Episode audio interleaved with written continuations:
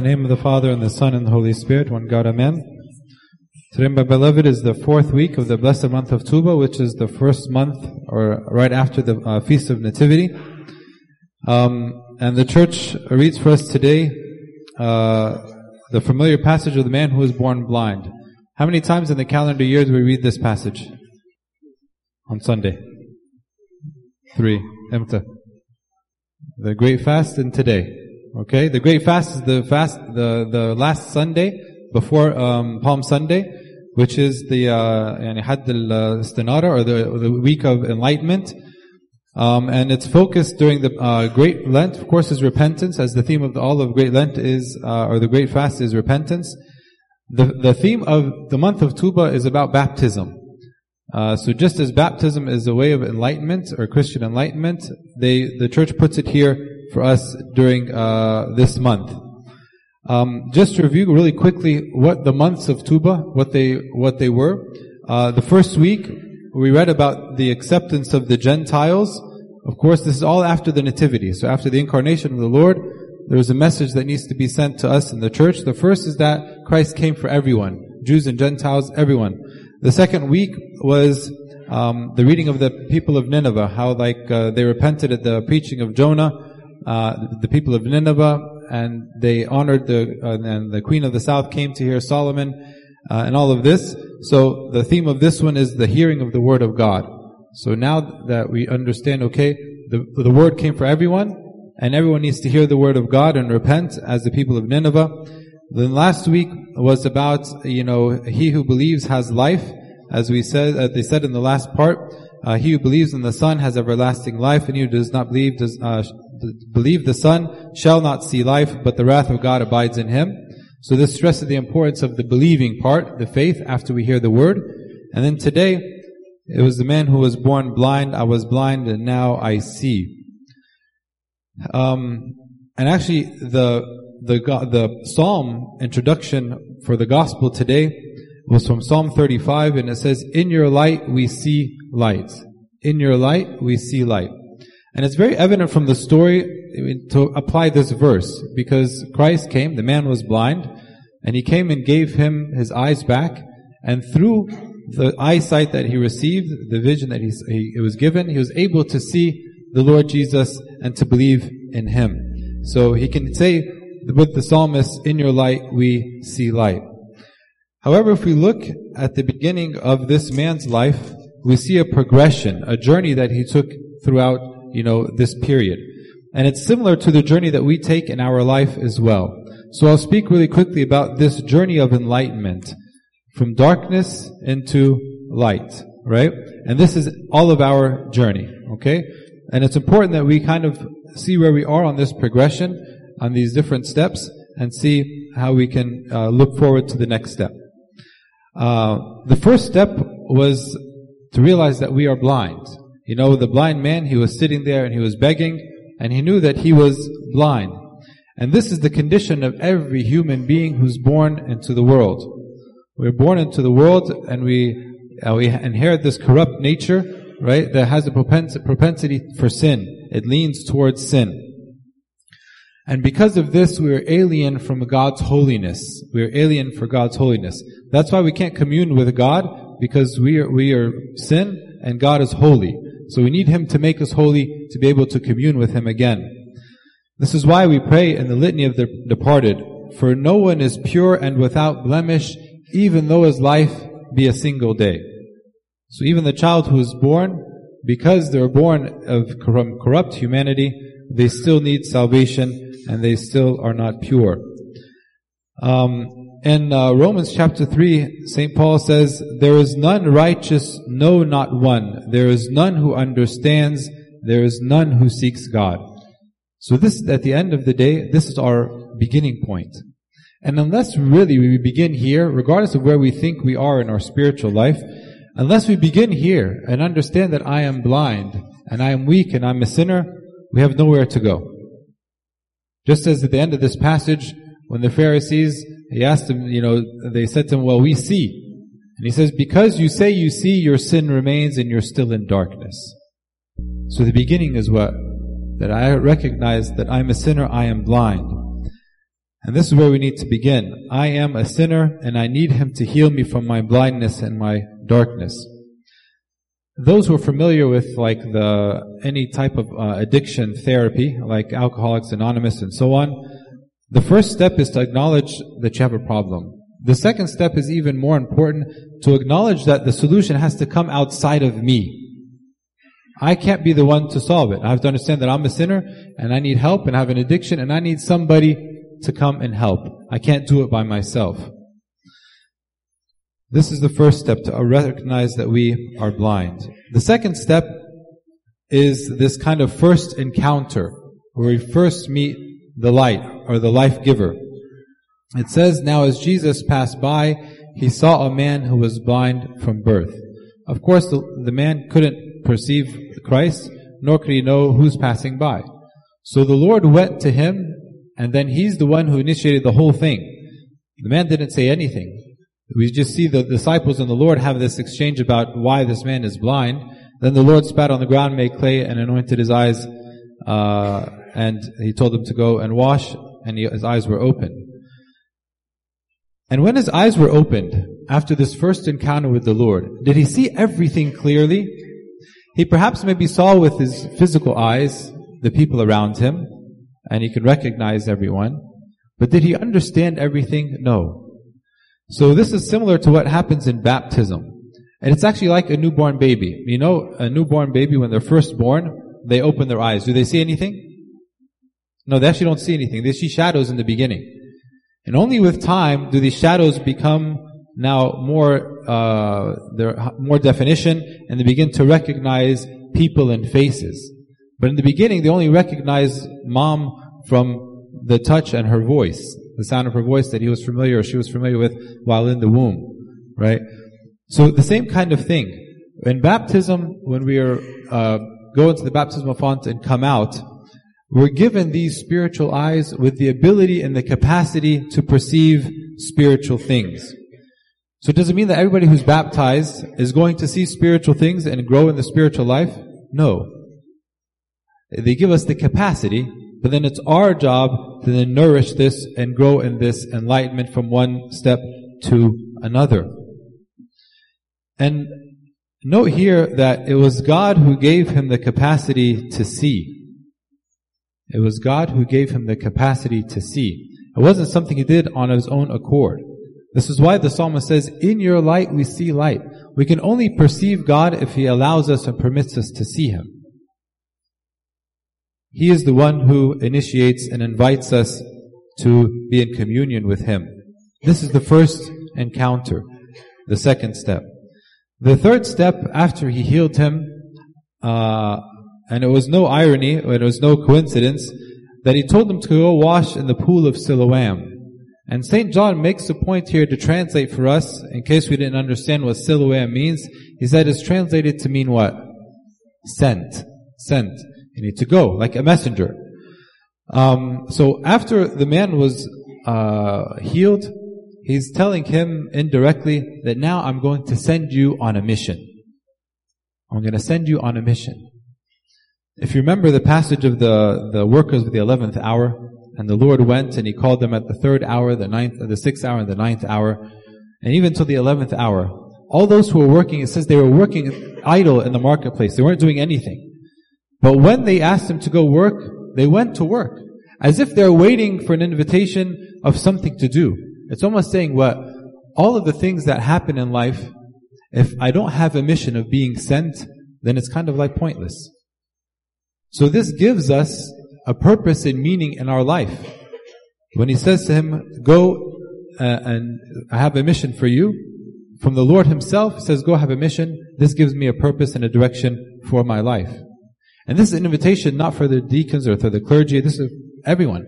Once you go into that baptismal font and come out, you're endowed with this mission to make the whole world and share with the whole world the Christian faith and your experiences with God.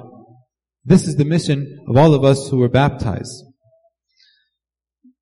John Maxwell, who's a, a, a, leadership author, he says something nice. He says, life finds its meaning when you discover a purpose larger than yourself. When I have the purpose and focus of my life, something outside of me, or greater than me, greater than my ego, then we find meaning and purpose. And if we consider the two greatest commandments, some people came and asked the Lord, what are the two greatest commandments? And he answered, and he said, you shall love the Lord your God with all your heart, soul, mind, and, the, uh, and this is the first and greatest commandment, and the second is like it, love your neighbor as yourself. Of these two commandments, which of these is selfish? Neither. Neither has to do with me. The first one has to do with God, loving God, and the other has to do with what? Loving my neighbor. Neither of the two greatest commandments have to do with the me. This is the third step, to be sent. You have a mission to go out, to make a difference, to share the, the gospel with everyone. The fourth step is the maturation process, the growth. After the man was born blind, we can easily kind of look at the progression of his maturation, especially when it has to do with the person of the Lord Jesus Christ. In the beginning, when he was first healed, the people came to him and said, How is it that your eyes were opened? And he told them, A man called Jesus made clay and anointed my eyes. So how did he describe the one who opened his eyes? Simply as a man. And then once uh, they realized that this miracle happened and it happened to be the Sabbath, the, the Pharisees found out and now they came to uh, question him. And they told him this man isn't from God because he does something on the Sabbath. What do you say about him? And he said he's a prophet. So we upgraded him from just a man now to a prophet. He's somebody greater than that. And then later, after the parents, uh, the Pharisees go and ask his family, is this really your son? And they say yes. And then they kind of abandon him and say he's of age. Let him answer for himself. They come back to the man and uh, the born blind and said, give glory to God. We know this man is a sinner. And he says, whether he's a sinner or not, I don't know. But what I do know is that God doesn't hear sinners. So it says, if this man were not from God, he could do nothing. So that, what's the next progression? That this man is not only uh, simply a man, nor is he simply a prophet, but he is a man from God. Because no one had ever opened the eyes of a man born blind before. And he can't be a sinner because if he was a sinner, God wouldn't endow him with this kind of gift, right? So he must be someone from God. Then we find the rest of the story, you know, he's exiled or kicked out of the temple, and while he's out there, he meets the Lord Jesus, and the Lord Jesus asks him, do you know who the Son of God is? And he says, who is he, Lord, that I may believe? And he said, is he who is speaking with you? And then it says, Lord, I believe, and he worshipped him. So he went from knowing the Lord Jesus as simply a man, or a teacher, or a good person, to God himself and worshiping him. Right? This was his maturation. After baptism, and we're called to a mission to go and share our faith with everyone, there's also an obligation on our behalf to mature in our knowledge and understanding and our relationship with Him. This is why you hear in every sermon we have to read the Bible, we have to pray, and we have to read spiritual books, and we have to attend the services and listen to sermons. Why? All of this is to mature us in our spiritual life. Why? And he answers this on the Sermon of the Mountain, because he says, let your light so shine before men, that they may see your good works and glorify your Father in heaven. They want to see us maturing, and we should carry the lamp and the light of Christ with us. So the light of Christ is what radiates to those around us. This is step four. Step five is the confession and testimony. For anyone to confess, there's a bit of vulnerability. Nobody likes to go in front of Abuna and we say our sins and our weaknesses and make us ourselves feel vulnerable. Although you'll find in most intimate relationships, there's a bit of vulnerability.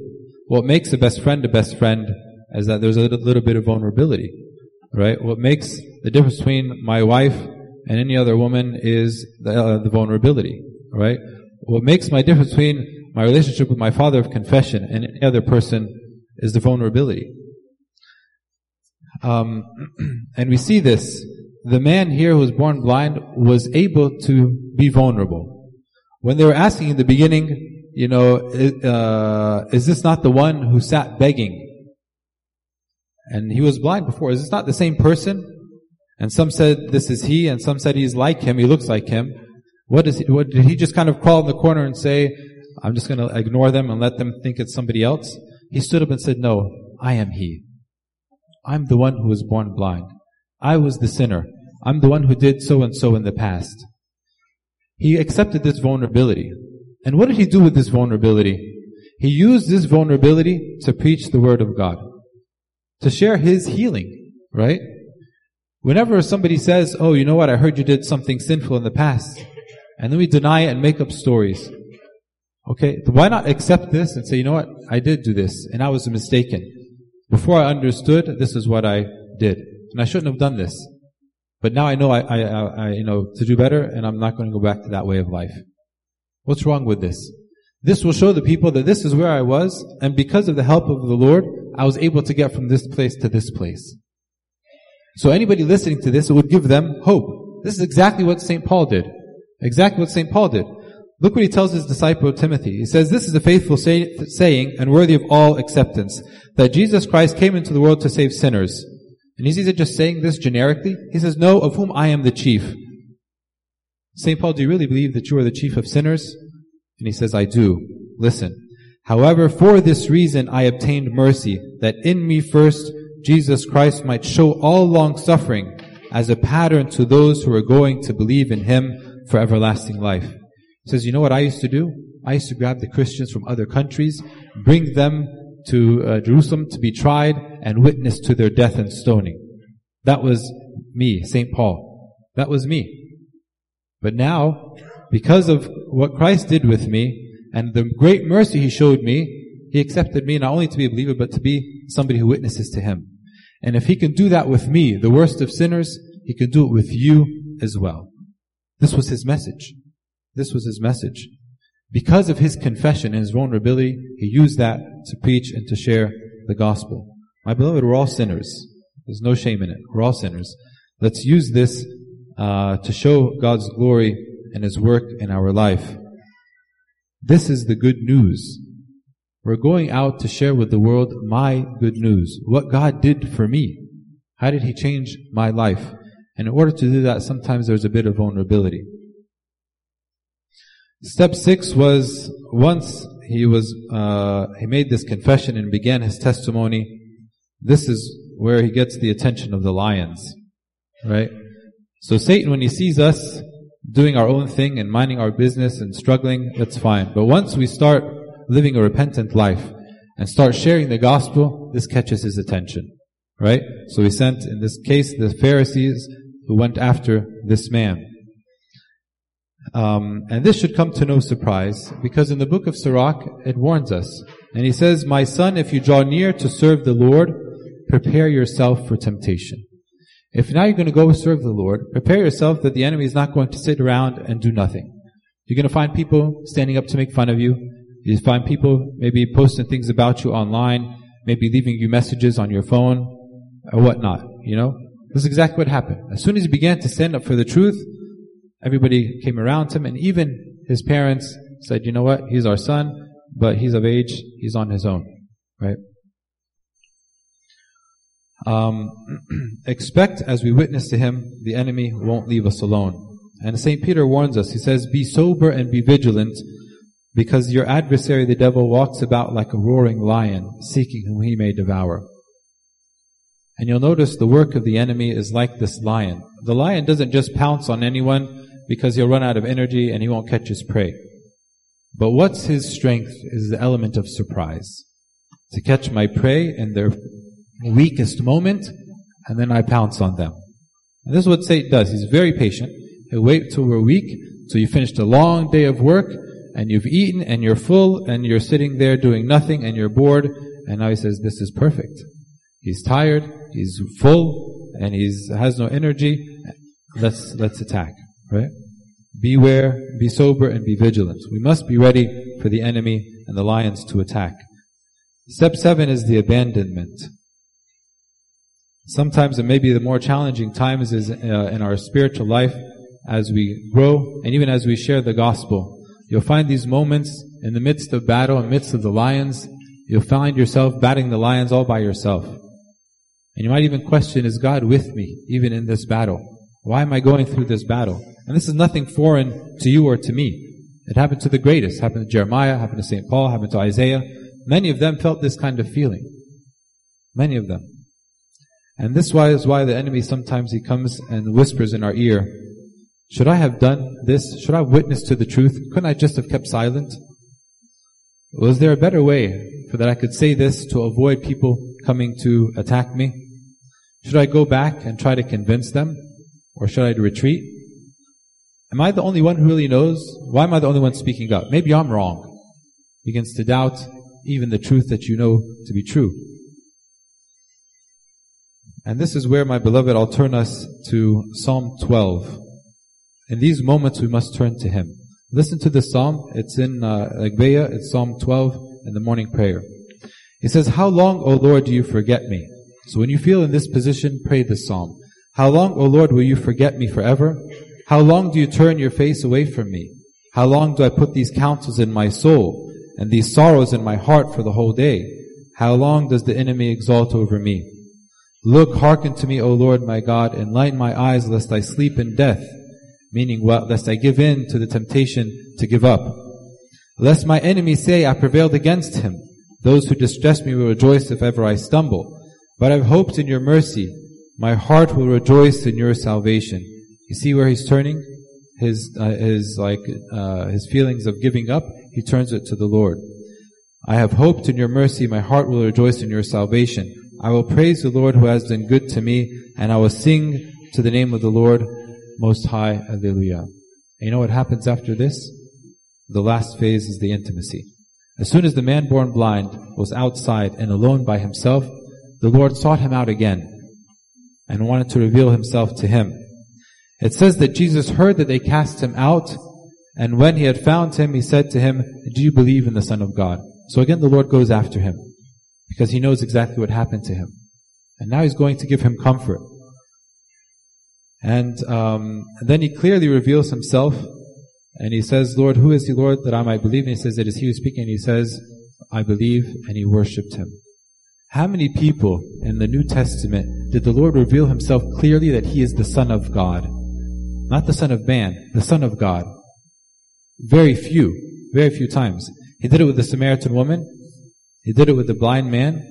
And he did it at the end in front of the council of the high priests and the, uh, and the, um, the Sanhedrin. Only because he was going to be crucified afterwards. The Caiaphas asked him, are you the son of God? And he said, it is as you say. And then they, of course, they took him to crucify him, right? Very few people did he reveal himself specifically that he's the son of God. And this is the level of intimacy. Why did he get there? Because of steps one through seven. He went through them all. He was understood he was blind. He was, uh, uh, he had that first encounter. He understood his mission, his, mess, his mission. He grew and matured through his life. He used his weakness and his sins as a moment and uh, to confess and as a testimony. He expected and battled the lions.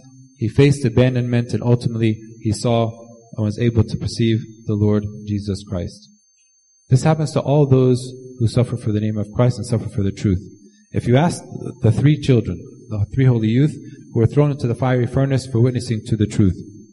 Would you rather be in the fire with the Lord or outside with the king with no fire? Outside they were serving as slaves to the king, but inside they were free, singing and praising God. So I think if we asked them, which would, where would you rather be? They would say, I'd rather be in the furnace with the Lord. Because this is true freedom. These are the steps, my beloved, of the eight uh, steps of enlightenment. Let us see where we are and see how we can grow. To God be the glory forever and ever. Amen.